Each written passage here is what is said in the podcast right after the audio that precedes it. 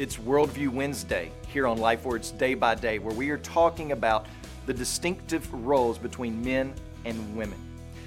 And I want to say that weak willed men have abdicated their place of protector, provider, and being the responsible one for the family.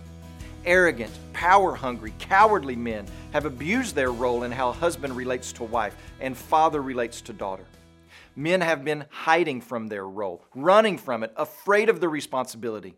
But you need to know, men, that what is done in secret, what is done in the dark, will be exposed by the light. And you hiding from your role or abusing your role will be made known. And on the other side as well, modern day feminism has waged an all out attack against this good, orderly, and divine design between man and woman, husband and wife.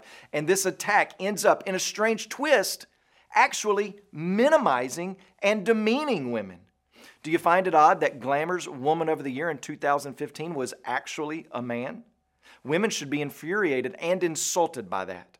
Do you find it odd that modern day feminists have to applaud the inclusion of boys identifying as girls in women's sports who will undoubtedly dominate the field, pushing girls out of their own sports?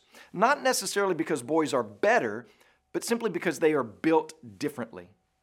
The biblical authoritarian hierarchy is a good thing, based in and revealed to us in creation before the fall of man into sin.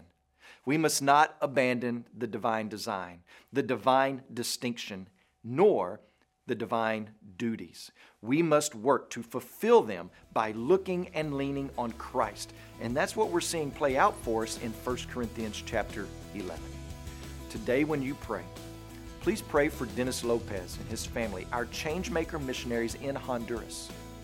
And also remember the Kekchi Life Word broadcast that's heard in Guatemala.